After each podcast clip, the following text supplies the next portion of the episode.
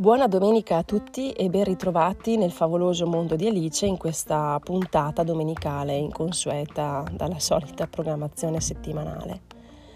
Oggi vi introduco un dialogo che ho intitolato Saggezza popolare, ma alla fine del, del testo vi dirò quello che sono state eh, le modifiche, perché mentre l'ho scritto mi era venuta un'idea poi la vita ti sorprende e dopo la morte di mia madre c'è stata una sorpresa dall'ospedale.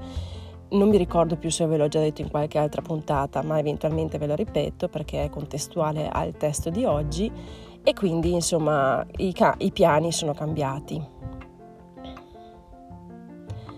Caro D, ho deciso.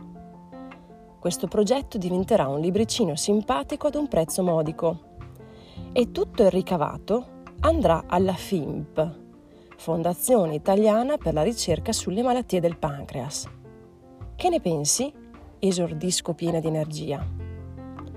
Mi sembra una buona idea, risponde D. Anzi, una saggia idea, conclude arricciandosi una ciocca di capelli dal color biondo cenere. Sì, ma in fondo, continuo io con il mio solito domandare, chi è davvero saggio? Chi legge i proverbi, mi risponde Di con estrema semplicità. E i proverbi dove stanno? insisto. Nella Bibbia, mi risponde Di alzando le braccia come se fosse un caso disperato. Ma io sono cresciuta a proverbi, piruetto su me stessa come per disorientarlo.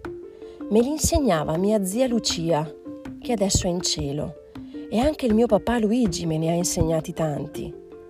È una saggezza popolare antica, una tradizione orale che ha sempre accompagnato le persone d'azione, concludo orgogliosa delle mie radici. Bene, allora un po' di sale in zucca oserei dire che potresti averlo. È un po' come la storia della formica e della cicala, cambio repentinamente discorso. Certo che tu salti sempre di qui e di là, eh? Non stai mai fermo un momento, sbuffa di. È una mia caratteristica. Se qualcuno mi ha fatto così, un motivo ci sarà. È per disorientare i lettori. Così mi credono matta ed io scrivo quello che voglio senza che, senza che nessuno mi dica nulla. Una tattica, una strategia, sussurro al suo orecchio con gli occhi luminosi. Ho capito, ho capito. Ora quello disorientato sono io. Torno nel mio trono, così mi raccapezzo un po'. A domani, mi risponde D con un sorrisino.